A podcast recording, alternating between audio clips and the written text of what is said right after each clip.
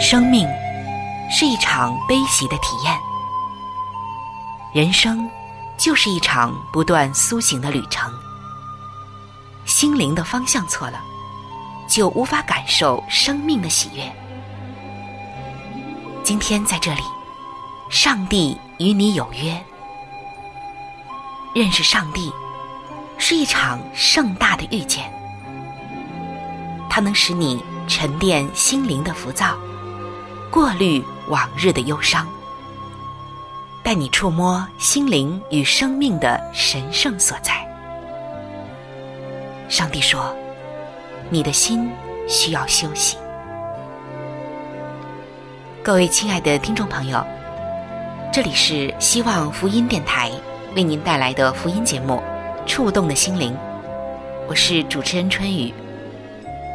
让我们在这里远离心灵的疲惫，回归上帝的抚慰，触动心灵的每一丝感动，都让它。留住，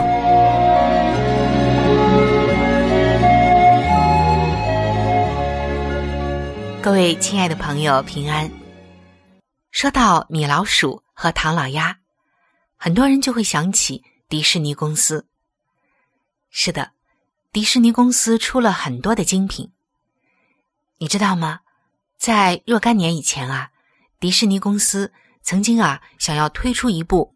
堪比《魔戒》三部曲的巨片，叫做《纳里亚春秋》。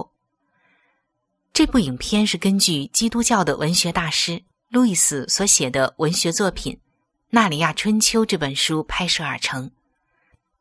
在当时，迪士尼公司就锁定了基督徒的市场。从当年的二月份开始，进行了十个月的广告。这个广告也曾经在。当年的五月，在美国的一个很著名的教会里，向将近四千位来自四十九个国家、超过两百个不同宗派的教牧人员放映了广告的片段。但是这件事情很有意思的就是，在此之前，迪士尼公司一直都和宗教划清界限。在九十年代，又因为其他的一些事情。遭到了基督教福音派的很多不解以及质疑。总之啊，这关系处的实在是不好。因此，拍摄《纳里亚春秋》是迪士尼公司主动改变多年以来的作风，向基督徒要求示好的举动。那他们如何向一群对他们不友善的对象去争取支持？这可是一个值得基督徒们探讨与思考的课题。而从他们后来的成功当中，大家都看到了他们非常优质的几个品质。首先就是成功诉求的第一步是走出了僵化的思想。一个想法、愿望还有诉求要能成功，第一步就是要走出僵化的思想，认识到人性共同的需要。就像《基督受难记》这个影片，为独立制片的梅尔吉布森赚进了六亿多的美元。这个数字让娱乐界看清了一项事实，那就是有相当庞大的观众群认为人生不单有身心方面的需要，还有灵性和信仰上的需求。迪士尼公司从利润看出了人性深层的需要。虽然他们过去并不认同基督教的信仰，但既然发现了这是一个事实，就立刻将学到的功课付诸行动。迪士尼公司不但聘请基督徒经营的广告公司参与宣传，也在基督徒的网站上做影片的预告。那亲爱的弟兄姐妹，反观一下现在的我们，我们基督徒。在向没有信主的人传福音的时候，许多的时候啊，很容易犯同样的一个错误，就是用基督徒之间所熟悉、所习惯的说法和做法，向不同于自己信仰、思想、文化等等的人来传福音。结果呢，往往是鸡对鸭讲，这效果呀，真是不好。在圣经中，我们看到，耶稣在世上传福音的时候，碰到最大的阻力之一，就是来自于一群思想僵化的信徒。当文士和法利赛人看到耶稣、门徒和一些税吏以及罪人一起吃饭，就很不以为然。他们就在想，也在说：耶稣怎么会和一群有问题的人在一起呢？可是我们看到，耶稣对这些只生活在自己的世界里，用自己所定的标准来衡量别人的人，他的回答是。康健的人用不着医生，有病的人才用得着。我来本不是招义人，乃是招罪人。这些经文就记载在圣经马可福音的二章十五到十七节。我们看到耶稣的回答非常的巧妙，更是非常的仁慈有智慧。他的慈爱是广博的，绝不是思想僵化。或者守着自以为是的信仰的人所能理解的，在哥林多前书的九章二十二节，我们看到使徒保罗对诉求的执行原则也十分简单。在这里他说：“像软弱的人，我就做软弱的人；我要得软弱的人。像什么样的人，我就做什么样的人。无论如何，总要救这些人。”而在今天，我们看到这些要拍大片的公司，因着他们的需要，基督徒竟然成为了娱乐界的一个请求对象。身为基督徒，一半喜一半忧。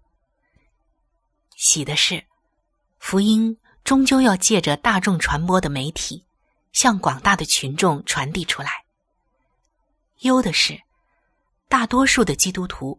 常常苦于找不出向非信徒传播的窍门。有一些基督徒甚至不认同这些传播技巧的需要，因此就像法利赛人，将自己围在了越来越小的宗教圈子里。但耶稣是怎么说的呢？在马太福音的十章十六节，耶稣说：“我差你们去。”如同羊进入狼群，所以你们要灵巧像蛇，驯良像鸽子。基督徒如何在所处的环境中发挥出光和盐的功能？不但需要有基督徒美好的生命见证，也需要与环境有应对的智慧。对现代的基督徒来说，如何跨越熟悉的传福音方式？开拓并运用其他的管道，例如使用多媒体传福音等等，是一个刻不容缓的课题。接下来，我们看到成功诉求的第二步，就是诉求的需要和急迫性。诉求的原因有很多，但诉求的成功与否，和诉求的需要以及急迫性息息相关。特别是关系到当事人的生存与福利，在诉求的过程中，自然就会运用创意，彻底的执行。对于现在的盈利机构来说呀，赚钱和利润就是一个命脉。因此，迪士尼公司为了《纳里亚春秋》这一部大片，要想尽办法，尽其所能的挤进基督徒的生活圈。如果为了自己的影片都不惜去这样做，想尽办法。那么今天的我们呢，亲爱的弟兄姐妹？那么基督徒向人传福音，诉求的需要和急迫性在哪里呢？传福音基本上是完全为了对方的好处。这种将对方的利益放在自己之前的想法与信念，大概只有在亲子关系。还有夫妻关系中，或许能看到，这就是爱。而基督徒的人生目标是容神一人，因此，爱上帝、爱人、爱自己，成为了行事为人背后最大的动力。当使徒彼得看见一个生来就是瘸腿的，天天被人抬到圣殿寻求周济，彼得的怜悯之心促使他向这个瘸腿的说：“金银我都没有，只把我所有的给你。我奉拿撒勒人耶稣基督的名，叫你起来行走。”这段故事记载在《使徒行传》的三章六节。结果呢，这个瘸腿的人立刻完全恢复了正常。瘸腿的人所求的或许只是三餐的温饱，然而彼得给他的却是上帝的救恩与失去的健康。亲爱的弟兄姐妹，在生活中，完全的用爱心向人传福音，有的时候并不是一件容易的事情。在亲子关系中，当孩子不明白父母的用心良苦，毫不受教，我行我素，这会令父母有很深的挫败感，甚至失去教养的信心和盼望。在这种时候，圣经对我们的鼓励就是：我们行善，不可丧志，若不灰心，到了时候就要收成。这些经文在加拉太书的六章九节，我相信这也是对所有父母的一个鼓励，更是上帝给所有父母的一个安慰。我们再来看成功的第三步，就是锁定诉求对象，提供所需。我们看到，在当代这个快餐业很盛行的时代，提供所需的。在快餐业同行一致以低卡低糖向顾客诉求的时候，汉堡王的一位新任执行长，却因为一项统计报告，反而提出了一份有七百六十卡路里的超大煎蛋三明治。那这在当今快餐业要求低卡路里、低糖的这种诉求，也就是大众要求的这种情况下，他这样做似乎是在冒险。我们且不说，他推出这一款超大煎蛋三明治究竟健康与否的话题，人们却看到这一款推出之后大受欢迎。而在后来的统计报告中，就说明常去快餐店的人口只占全部人口的百分之十八，但是这些人的消费额却占到快餐营业额的百分之四十九。因此，这位新任的执行长就锁定了需求对象，提供他们所需的。亲爱的弟兄姐妹，在这里，当然不是鼓励大家去吃那些超大的三明治，而是从中给我们一个启示：如何吸引未信的人去教会的主要因素有哪些？以下的三个因素，我们一起来听一听。第一个因素就是气氛友善，第二就是提供好的孩童节目，或者是或者是对孩童的照顾，第三就是信息与实际生活相关。而这些研究成果与我们发现的非信徒，也就是还没有信的人，不愿去教会的三个原因非常类似。刚刚我们说到。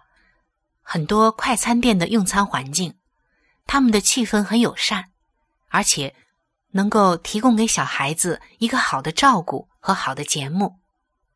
另外，就是他们的信息与实际生活啊紧密相关。但是今天未信者不愿意去教会的原因，就是因为他们感觉不到气氛的友善，他们带来的孩子呢也得不到一个好的照顾。另外。听到的信息啊，似乎与实际生活的关系不大，所以他们就不愿意再来教会了。今天基本上大家都生活在同样的文化社会的背景当中，如果有什么不同，就是未信者对教会是否能在上面的三个方面做到令他们满意的程度，来决定下次会不会再来的主要原因。然而，许多的基督徒对教会在这一方面所做的努力要求不高，有当然最好，没有也无可奈何。那今天或许您和所属教会也观察或者发觉到向华人传福音的一个诉求点。如果真是这样，欢迎你能将这宝贵的信息提供给大家，一起来拓展上帝的国度，让更多的人听到福音，听到上帝的好消息。最后，我们再来看成功的第四步，叫做时机的选择。让我们再回到迪士尼公司。曾经，他的执行长麦克艾斯诺原本在当年的九月会退休。他一向都反对基督教，因此，迪士尼公司呢就选择在当年的年底来上映《纳里亚春秋》。这对许多的基督徒来说，似乎代表着一个新的开始。期待着将来迪士尼公司在宗教信仰上的态度会有些调整与改变。无论如何，迪士尼公司在时机的选择上也做了相当的斟酌。今天，对父母和参与教会青少年事工的传道人来说，最好把握住孩子年幼的时机，将福音和真理教导给他们。乔治巴纳研究中心就曾经在他们的研究统计中发现了下面的结果。第一个结果就是，当时美国现有的基督徒当中，百分之四十三是在十三岁以前信主。第二个结果，三分之二的基督徒在十八岁以前就决定一生为主而活。第三个结果。百分之二十三的基督徒是在二十岁以后信主。第四个统计结果就是，在青少年以前信主的基督徒，有一半是父母亲带领的结果。所以他们在他们的这项研究和统计结果中，以及问卷中也发现，在青少年时期信主的基督徒，完全委身于耶稣基督信仰的比例。较成年后信主的基督徒更大，所以从传福音的整体而言，我们需要把握任何可能的机会。无论我们的年龄、职业、个性、处境是什么，必定有人与我们类似，或者是与我们截然不同。对于情况类似的，我们更能体会与认同他们的需要。而耶稣基督的救恩如何成为我们的帮助，也同样会帮助他们。与我们不同的人，必定有些他们不能做或不会做的，我们可以成为他们的弥补。这也就是在基督里互为肢体的精义所在了。提摩太后书的四章二节说：“勿要传道，无论得时不得时，总要专心。”并用百般的忍耐，各样的教训，责备人，警戒人，劝勉人。亲爱的弟兄姐妹，在新的世纪中，电影票房也再次证明了福音透过基督徒作家、编剧家、导演、摄影师、计算机绘图师、市场分析师等等共同的努力，这些福音大片在大荧幕上展现出非凡的影响力。我们也深深的感受到，将福音的好处告诉人，不但是你我的责任。如何运用上帝给予我们的智慧、恩赐与时间，将福音的好处用他人能接受的方式表达出来，却更是现代基督徒艰巨的挑战。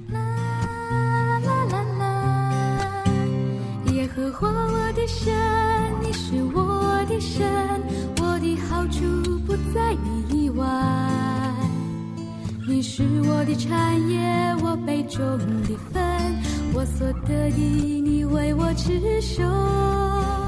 耶和华我的神，你是我的神，我的好处不在你以外。你是我的产业，我杯中的分，我所得的你为我持守。我将耶和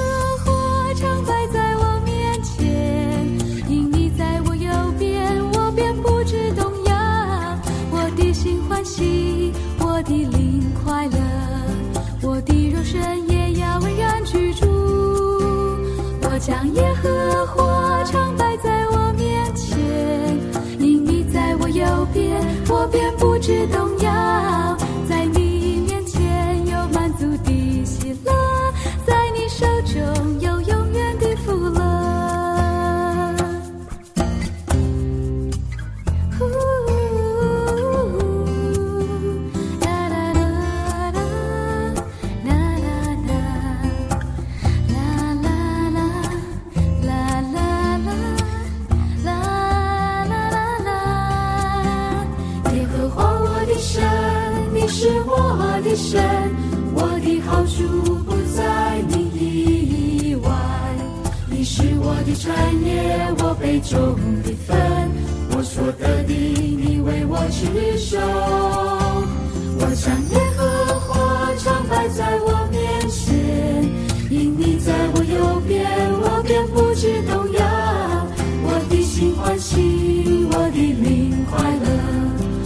我的肉身也要安然居住。我将耶和华常摆在我面前，因你在我右边，我便不知动摇。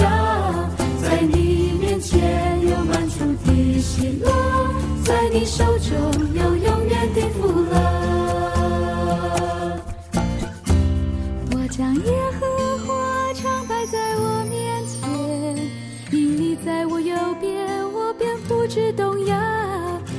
心欢喜，我的灵快乐，我的肉身也要安然居住。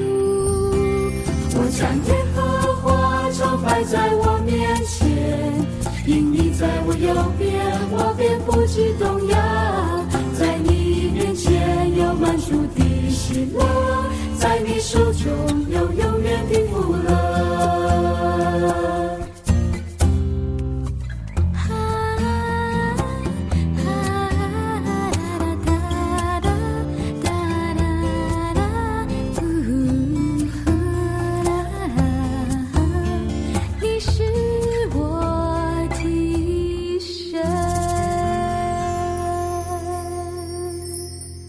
位亲爱的弟兄姐妹，欢迎来到每日灵修的时间。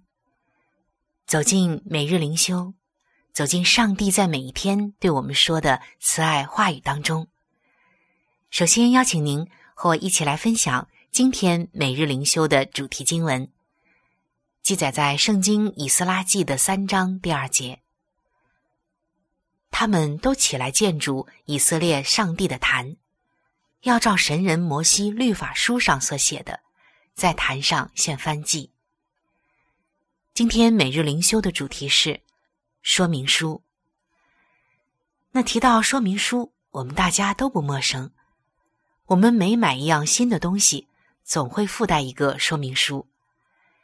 那有一位做父亲的就说呀，每当要组装电器用品、家具之类的，他和他的儿子总有不同的方法。儿子比较有机械细胞，他喜欢把说明书丢在一旁，然后开始动手做。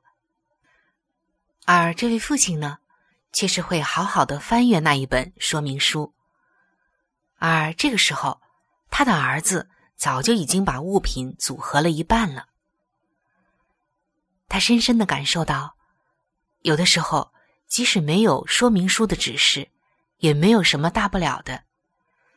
但是，如果要活出上帝的荣美和智慧的生命，我们就绝对不能忽略圣经的指示了。这就好比以色列人经历被掳到巴比伦之后，重回他们的土地。当他们开始在家乡重建祭坛，他们照神人摩西律法书上所写的，建立敬拜上帝的祭坛，并庆祝祝棚节。这些是上帝在利未记二十三章三十三到四十三节规定的。他们的确遵照上帝的指示。今天，耶稣也给跟随他的人一些指示。他说：“你要尽心、尽性、尽意、尽力爱主你的上帝，又要爱人如己。”只要我们亲近耶稣，并且信靠他，就能明白行事为人的准则了。那位造我们的主，比我们更明白如何活出生命的真谛和意义。要得到上帝的引领，就必须甘心跟随他。